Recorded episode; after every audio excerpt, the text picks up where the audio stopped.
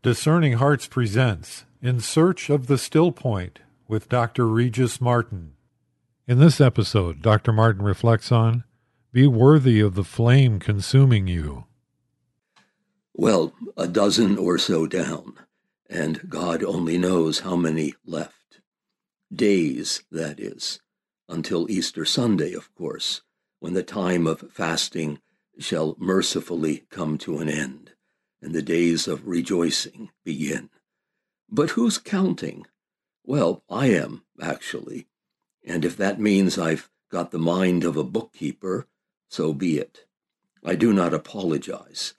The prospect of forty days in a desert, disguised as a penitent, does not exactly light my fire. Give me the sybaritic life every time. The joys of asceticism are not for me.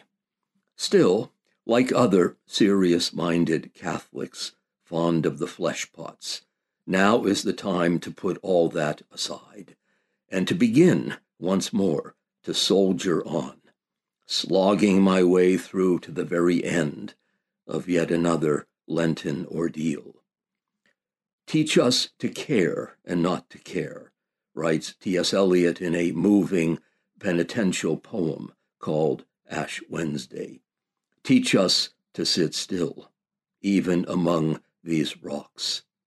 In other words, teach us not to complain, to grouse about the little sacrifices we're forced to make. After all, they may provide us with, as Monsignor Knox puts it, a gratifying sense of irritation, a reminder of that huge, all-consuming sacrifice our blessed Lord made in climbing onto the cross. So let that be my first, and who knows, perhaps only, down payment on the deposit of heroism I need to make if I'm to succeed in becoming a saint. Not to complain at all.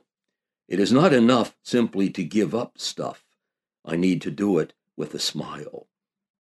Like that heroic figure in the play by Paul Claudel, The Tidings Brought to Mary, which is one of the great landmarks of twentieth century Catholic literature, who, holding his dead daughter in his arms, asks, "Is the object of life only to live? Will the feet of God's children be fastened to this wretched earth? No," he says, with a voice becoming like thunder. "It is not to live, but to die, and not to hew the cross, but to mount upon it, and to give all that we have, laughing. There is joy, there is freedom, there is grace, there is eternal youth." And reminding us that as God lives, where the little child goes, the Father should go also, he asks, what is the worth of the world compared to life? And what is the worth of life if not to be given? And so why do we torment ourselves when it is so simple to obey? Be worthy, he says, of the flame consuming you. How easy it all becomes when you see it as a matter of obedience. And so, what really is Lent, but a little death in life, a mere dress rehearsal of a few necessary lines in preparation for the real thing, the life that, please God, may begin on the other side of death and go on forever. Lent, then, is but the most fleeting and mild of liturgical exercises, in which we perform the few hours we have left, a kind of probationary period that ought not to be wasted or frittered away. You see, we really haven't a moment to lose. Not if life is to be understood beneath the weight of heaven in the very shadow of the cross, in which at any moment the end could come crashing through the ceiling.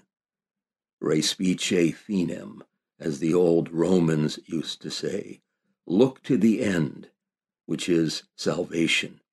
And so we need to see Lent as a kind of viaticum we carry along the way. Forty days is not very long in the perspective of eternity. Let it become then a race to the finish.